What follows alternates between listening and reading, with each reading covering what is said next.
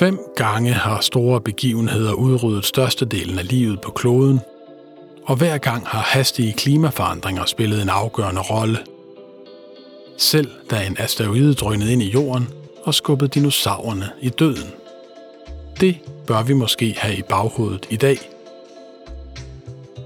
I Informations Naturvidenskabelige serie er vi nået til kapitel 15. Mikkel Vurala og Johanne Pontoppidan Tuxen står bag.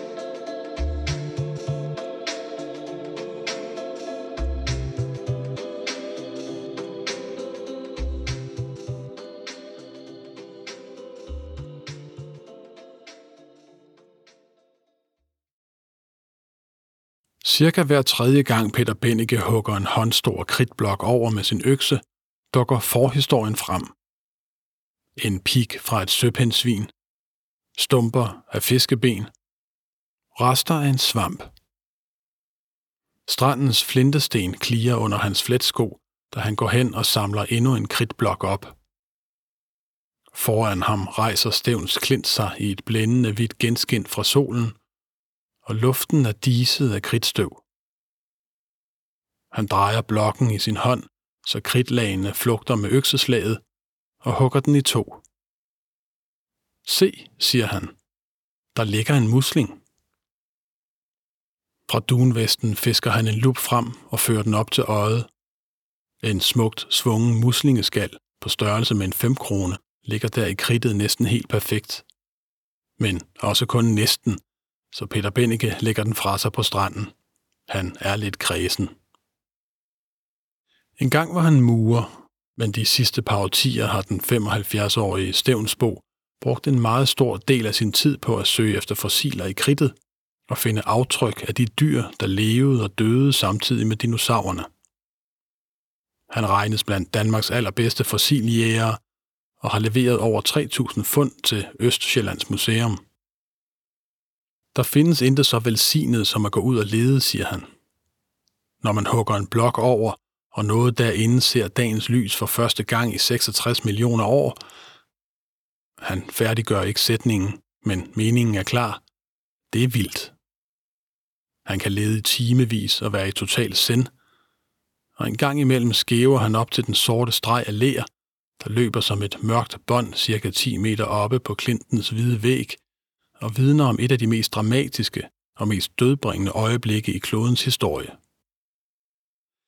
Der er så roligt hernede, siger han. Og når man så tænker på, hvor voldsomt det var, da fiskelæret derop blev dannet, han tøver igen.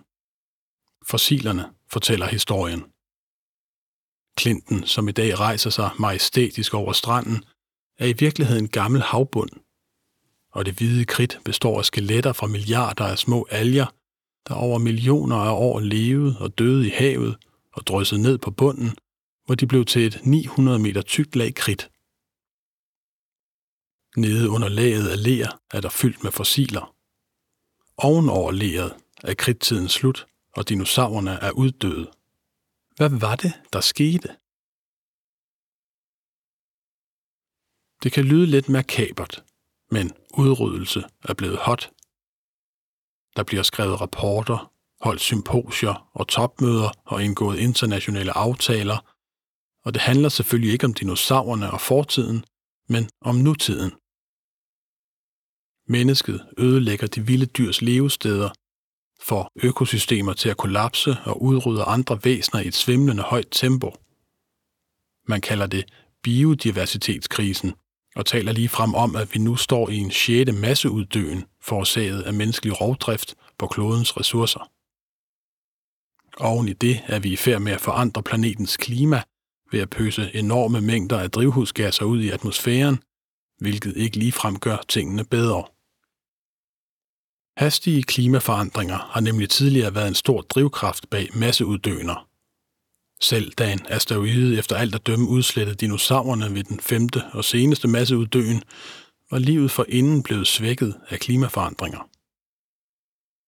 Når mere end halvdelen af klodens arter bliver udryddet over en kortere periode, kalder man det en masseuddøen. Og dette øjeblik, hvor menneskeheden altså står ved indgangen til en mulig sjette en af slagsen, virker som et oplagt tidspunkt at se lidt nærmere på de fem foregående. Kigger man på livet i den helt store skala, foregår der to ting. Arter udvikler sig, og arter uddør. I gennemsnit holder en art i omtrent 5 millioner år, før den uddør. Men mange dyregrupper udvikler nye arter hurtigere. I runde tal taler man om, at der foregår en slags naturlig baggrundsuddøen hele tiden, sådan at en ud af en million arter uddør hver år, omtrent 1% per 100.000 år. En vis grad af uddøen er altså en del af livet, og det skal vi ikke som sådan være bange for. Men indimellem stikker døden helt af i gigantiske masseudryddelser, og det er naturligvis spændende at forstå, hvordan den slags sker. Samtidig er det bare ret svært at se tilbage i tiden. Særligt de to tidligste masseuddøner står lidt sløret, fordi de fandt sted for så længe siden. Derfor er det sværere at finde relevante geologiske lag og lave præcise årsagskæder. Men en komponent i de første store uddøner vil være nutidsmennesket bekendt, nemlig hastige klimaforandringer. Det var radikalt anderledes verdener. Ved den første masseuddøen for 444 millioner år siden var der for eksempel ikke dyreliv på landjorden. Men de samme mekanismer galt. Når der udledes store mængder CO2 til atmosfæren, for eksempel fra voldsomme vulkanske områder, stiger temperaturen. Og når meget CO2 bliver trukket ud af atmosfæren, for eksempel når nye bjergkæder opstår, ja, så bliver det koldt. Således er der spor af istider ved begge uddøner. Men der har sandsynligvis også været udbredt ildsvind i havene og andre sager på spil. Begivenhederne står klare, som vi bevæger os frem mod i dag. Men tiden er et bøvlet slør, og i videnskaben har der været udvekslet mange sværslag om, hvorvidt uddøner er hurtige og katastrofale, eller langsomme og gradvise. Da den franske geolog og paleontolog Georges Cuvier i slutningen af 1700-tallet undersøgte de geologiske lag under Paris, kunne han se, at hele dyregrupper forsvandt nærmest fra det ene lag til det andet, og han forestillede sig, at disse udryddelser måtte være sket gennem store katastrofer. Sådan blev den geologiske skole, katastrofismen, skabt.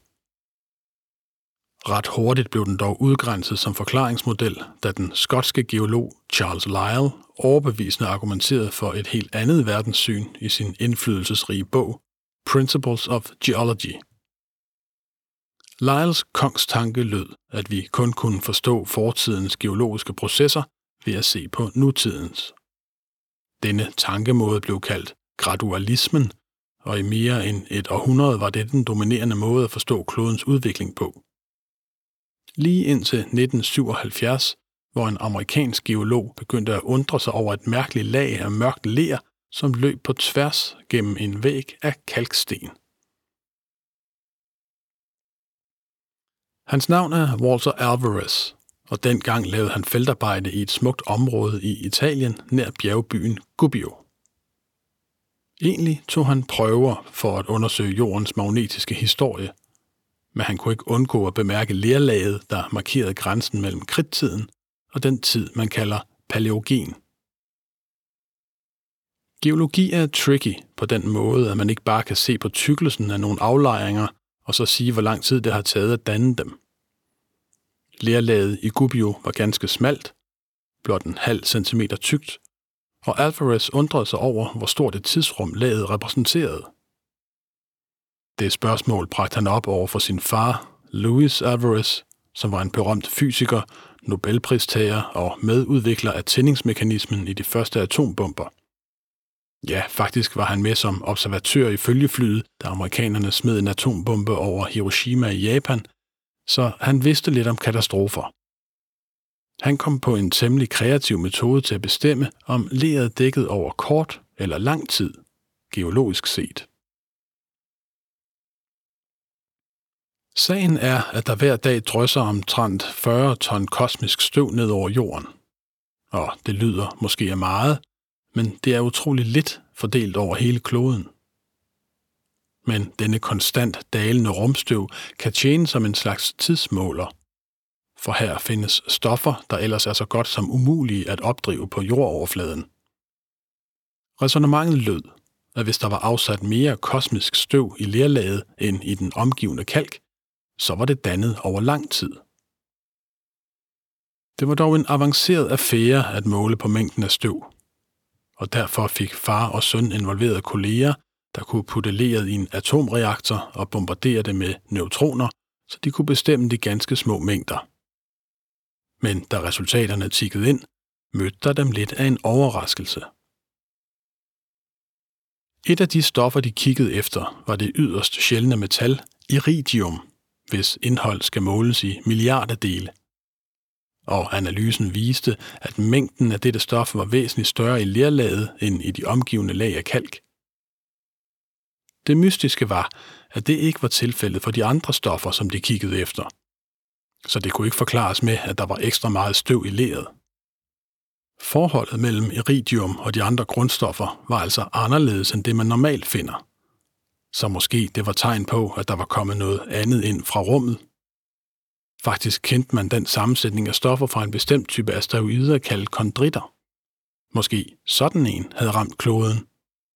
Og måske det endda havde noget at gøre med masseudryddelsen af dinosaurerne og en masse andre dyr, der fandt sted på samme tid det var en dristig hypotese, men dog for tidligt at konkludere noget på baggrund af prøver fra et enkelt sted. De overraskende resultater kunne jo skyldes helt særlige forhold der, så næste skridt var at undersøge prøver af lerlaget fra andre steder på kloden.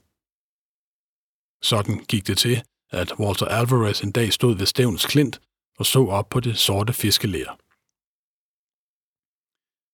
Det var med det samme åbenlyst, at noget meget ubehageligt var sket for den danske havbund, da fiskelæret blev aflejret, skrev Alvarez sidenhen, og fortsatte.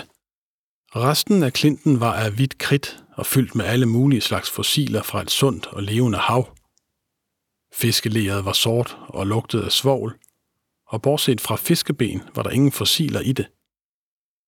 I det tidsinterval, som fiskelæret dækkede, var den levende havbund blevet forvandlet til et livløst kvælende hav, hvor døde fisk langsomt rådnede. Da de analyserede prøven fra Stævns Klint, fandt de det samme spor fra en asteroide, og da de siden tjekkede efter i Frankrig, New Zealand og Antarktis, trådte samme billede frem. Det formodede nedslag havde altså været en global begivenhed – og ved at regne baglæns kom de frem til, hvor stor en asteroide, der måtte have ramt jorden. En gigant på omtrent 10 km i diameter. Hændelsen undslår sig fatteevnen. En sten på størrelse med Mount Everest, der ramler ind i jorden med en hastighed, der er 20 gange højere end et projektils. Fra det ene øjeblik til det andet slog stenen hul i atmosfæren, og foran stenen blev luften komprimeret så hårdt, at der blev varmere end solen. Ved nedslaget fordampede stenen og dens omgivelser, og det er nærmest meningsløst at tale om, hvordan det tog sig ud. For som videnskabsjournalisten Peter Brannon skriver i sin bog The Ends of the World, døde alle, der kunne have set det. De registrerede lysglimtet i samme øjeblik, som de og alt omkring dem brød i brand. Et jordskæld så kraftigt, at det sprængte Richterskalaen, bredte sig fra nedslagsstedet, og selv på den modsatte side af kloden rystede alt med en styrke 9 på skalaen. Voldsomme, alt ødelæggende rystelser. Tsunamier skyllede rundt om jorden, og et øresønderrivende brag flingede luften. Hvor verdens største atombombe, SAR-bomben, balrede ruder i Finland, da den blev prøvesprængt i Sibirien i 1961, var braget fra asteroidenedslaget cirka 2 millioner gange højere, og energiudledningen i nedslaget var så voldsom, at hvis USA og Sovjet samlede alle koldkrigens atomsprænghoveder og detonerede det hele på ét sted, vil det blot svare til en 100.000 del af nedslaget. Fra første sekund var det en kolossal katastrofe, og siden blev det værre. Enorme mængder sten og støv blev skudt op halvvejs til månen. Noget faldt ned over kloden som små kuglerunde glasperler. Noget brændte op i atmosfæren. farvede himlen glødende rød og stak jordens skove i brand. Omtrent 70 procent af skovene brændte op, og så blev der mørkt. Støv og aske lagde sig i et atmosfærisk lag om kloden og blokerede for sollyset, udsultede havets mikroskopiske alger, der er basis for fødekæden, og udryddet over halvdelen af klodens mange arter, heriblandt dinosaurerne, der i mere end 100 millioner af år havde hersket over jorden. Allerførste gang teorien blev præsenteret for verden, var faktisk på en konference i København i 1979. Den danske geolog og nu professor emeritus Finn Surløk var med til at arrangere symposiet, og han husker, at Walter Alvarez's oplæg af de fleste blev modtaget som et lidt eksotisk indslag, som ikke mange tog notits af. For Finn Surløk resonerede opdagelsen dog dybt, for han havde systematisk undersøgt fossiler fra netop den periode og konstateret, at en masse arter pludselig forsvandt hen over lerlaget. Han blev en af teoriens tidlige støtter, og dem var der ikke så mange af. Det er vildt at tænke på, hvor roligt teorien blev modtaget ved konferencen i København, når man ved, hvor voldsomme rystelser det medførte, da resultaterne i 1980 blev offentliggjort i tidsskriftet Science. Extraterrestrial Course for the Cretaceous Tertiary Extinction hed artiklen, der indvarslede katastrofismens comeback og smadrede direkte ind i geologiens og paleontologiens vedtagende dogmer som en kæmpe asteroide. En stor del af forskningsverdenen strittede kraftigt imod. Man vil ikke acceptere at få hele paradigmet om den langsomme og gradvise udvikling sprængt i stykker, og mange afviste håndligt teorien. Den ældre Alvarez, der var ganske krigerisk af natur, prøvede ikke at overbevise sine modstandere med venlighed, men skød tilbage med spydige one-liners, som da han fik sagt, at paleontologer bare ikke var særlig dygtige videnskabsfolk, men mere ligesom frimærkesamlere. I mange år var et af de væsentligste argumenter mod teorien, at ingen kunne pege på et krater efter nedslaget. Men den kritik forstummede i 1991, da et kolossalt nedslagskrater ved Yucatan-halvøen i Mexico blev opdaget af den geologiske verden og tidsbestemt til at være opstået for 66 millioner år siden, da en kæmpe sten ramte jorden. Som asteroideteorien blev den dominerende, begyndte forskere at kæmme kloden for andre kratre, der kunne passe med de tidligere masseuddøner. For måske havde der været en kæmpe sten involveret hver eneste gang.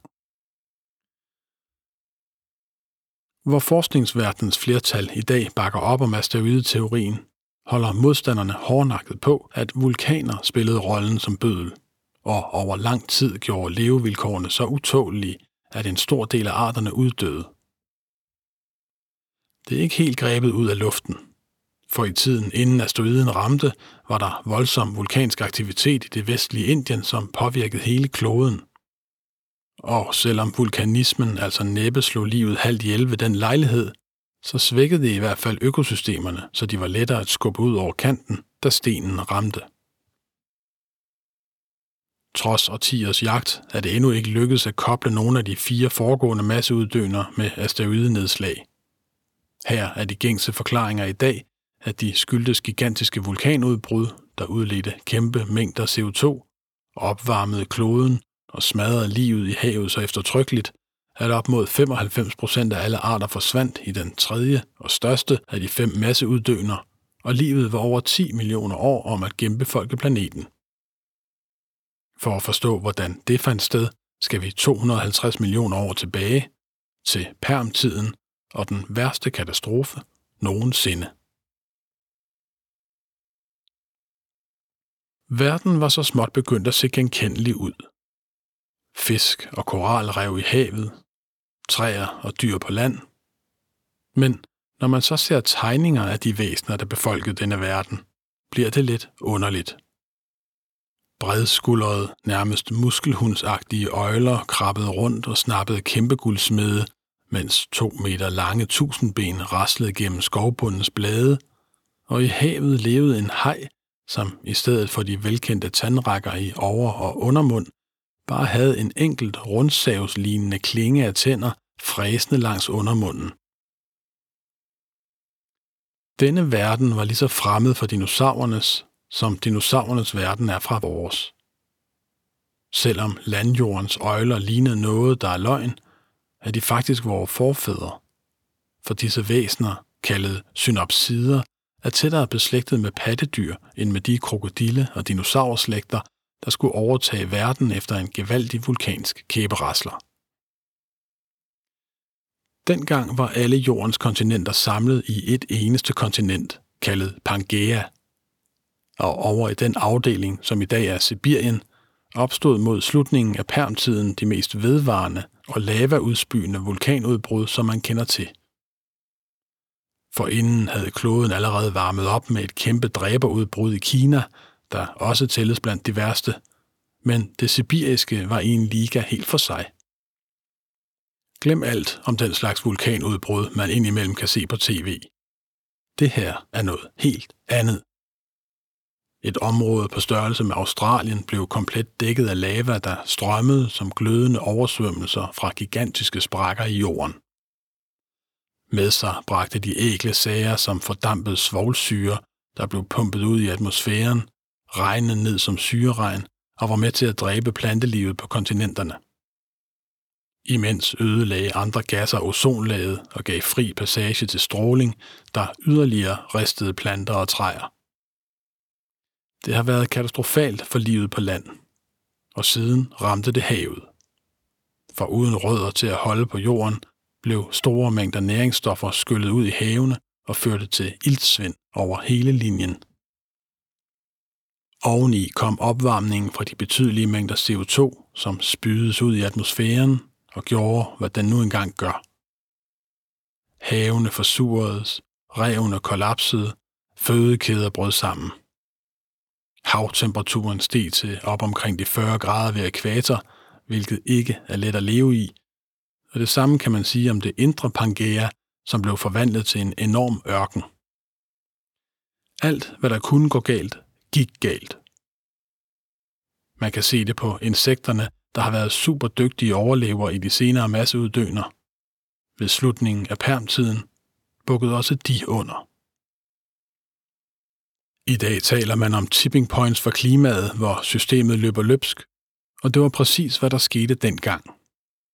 Store mængder af den kraftige drivhusgas metan, der havde været bundet i frossen form på havbunden, slap ud i atmosfæren efterhånden som metanisen smeltede, og det gav drivhuseffekten yderligere kul på. Klimaforandringerne i slutningen af permtiden er det ultimative worst case scenario for drivhuseffekten. Man regner med, at temperaturen steg op mod 15 grader, og at mængden af CO2 i atmosfæren var mindst 20 gange højere end i dag, måske 100 gange. Selv hvis menneskene futtede hver en dråbe olie, hvert et kulstykke og al naturgas af i verden, ville vi ikke kunne udlede så store mængder CO2, som der blev blæst ud dengang. Men det er nok en ringe trøst for vores efterkommere, hvis den masseuddøen, vi måske forårsager, ikke helt når op på siden af den allerstørste katastrofe, jorden har set i en halv milliard år. Endnu en faktor er dog på spil. Tempoet. Det er klart, at forandringerne gik for stærkt til, at livet kunne tilpasse sig, men det er omdiskuteret, hvor hurtigt det gik. Måske tog det bare 60.000 år, måske millioner. Op mod 95 procent af alle arter blev udryddet, anslår man i dag, og de helvedesagtige forhold på jorden fortsatte i millioner af år med et planteløst kæmpekontinent omgivet af iltfattige, varme oceaner. Og her og der gemte sig så enkelte eksemplarer af ganske få arter, der på nærmest mirakuløs vis ikke gik til. Måske 10 millioner år gik der, før livet igen blomstrede, og en helt ny geologisk verden var en realitet. Den nye tid efter Perm-katastrofen har fået navnet Trias. Her var det krokodillernes forfædre, der styrede showet, mens dinosaurernes forfædre bare var nogle små skrællinger. Men det ændrede sig, da endnu en masse uddøen byttede om på rollerne. Denne masseuddøen fandt sted for 201 millioner år siden og var til dels en genudsendelse af den foregående. Triastiden varede 50 millioner år, men endte, da superkontinentet Pangea begyndte at brække over i flere stykker og glide fra hinanden. Fra kæmpe sprækker flød groteske mængder lava, og den dag i dag kan man se de størknede landskaber ved både Nord- og Sydamerika, i Europa og i Afrika. Med lavaen fulgte absurde mængder CO2 og svovldioxid og andre gasser, og så kender vi efterhånden opskriften. Resultatet blev et sammenbrud i det komplekse samspil mellem jordens forskellige systemer, hvilket er en lang måde at sige ordet massedød på. Sofie Lindstrøm, der er seniorforsker ved GEOS, har forsket indgående i denne fjerde store uddøen, og hun forklarer, at de dræbende forandringers væsentligste drivkraft har været CO2, og temperaturstigninger er kun en del af problemet. En stor del af kuldioxiden blev optaget i havene, hvilket gjorde vandet surt, ødelagde levevilkårene for kalkdannende dyr og dræbte koralrevene. Sådan kan man også ødelægge en fødekæde. Desuden gjorde varmen havstrømmene sløvere, så der opstod ildsvind på havbunden og yderligere massedød. Den store negative effekt af vulkanismen er først og fremmest kuldioxiden, siger hun over telefonen fra sit hjem i Sverige. Og selvom vi ikke kan finde den slags vulkanisme i dag, så findes der noget andet, der kan gøre vulkanerne kunsten efter. Jeg plejer at sammenligne det med vortids industrialisme, siger hun. Det kan godt være, at vulkaner er naturlige og kan give gode jorder og skabe nyt land, men de spytter mange af de samme gasser ud som industrien. Vulkanudbrudene ved slutningen af Trias forløb over 700.000 år, og i gennemsnit var den årlige CO2-udledning lavere end i dag. Men, formoder man, udbrudene fandt nok sted i en række kortere intervaller på måske 500 år, og her har udledningen været noget nær den, vi selv kommer til at stå for, hvis vi følger den fremskrivning, som fører til 2-4 graders opvarmning. Processerne ved den tredje og fjerde masseuddøen har dog sandsynligvis udspillet sig ganske anderledes, da kloden havde et superkontinent i stedet for vores verden med seks. Ligesom klimaforholdene havde et andet udgangspunkt. Der var for eksempel ikke is ved polerne.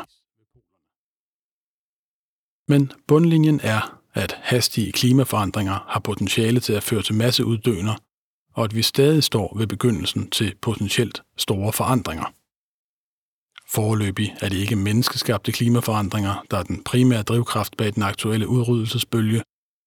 Indtil videre skyldes ødelæggelserne først og fremmest, at mennesker ødelægger de vilde dyrs levesteder og økosystemer, og det er i sig selv så slemt, at arter uddør i et foruroligende tempo. Oveni gør vores dominans over landjorden det langt sværere for dyrene at flytte til nye områder, også når temperaturen stiger og deres levesteder forandres. Men massedød forårsaget af løbsk opvarmning har vi stadig til gode at se. Og verdens ledere har ambitioner om at bremse temperaturstigningerne, før de passerer et punkt, hvor vi helt taber kontrollen. Det vi kan lære er, at nok er der masser af langsomme klimaforandringer gennem livets historie, hvor arterne klarer sig fint ved at flytte lidt rundt eller tilpasse sig langsomt over mange generationer. Men der er også øjeblikke, hvor forandringerne går så stærkt, at manden med len kommer på overarbejde. For foden af Stævns Klint står manden med øksen, Peter Bennike, og hugger kridtblokke midt over og skæver op mod den stejle klint, som langsomt eroderes af bølgerne. En gang fandt han en kridtblok med tænder og knoglestumper fra den kæmpe store og absolut uddøde havøjle mosasaur. Blokken var væltet ned i vandet, hvor den var ved at blive slidt i tu, men Peter Bennike fik den bjerget, og senere blev den røntgenfotograferet hos den lokale dyrlæge, så han kunne skrabe tænder gemt i blokkens indre nænsom fri med en sadelmagernål. Sådan frigiver Clinton hele tiden nye hemmeligheder. For hver 10.000 år æder havet sig 100 meter længere ind, men der er stadig masser af klint tilbage. Peter Bennike synes, at det er svært at forestille sig, hvor menneskeheden er om 10.000 eller 20.000 år. Vi skal ikke være bange for, at klinten forsvinder, siger Peter Bennike. I mine øjne er den evig.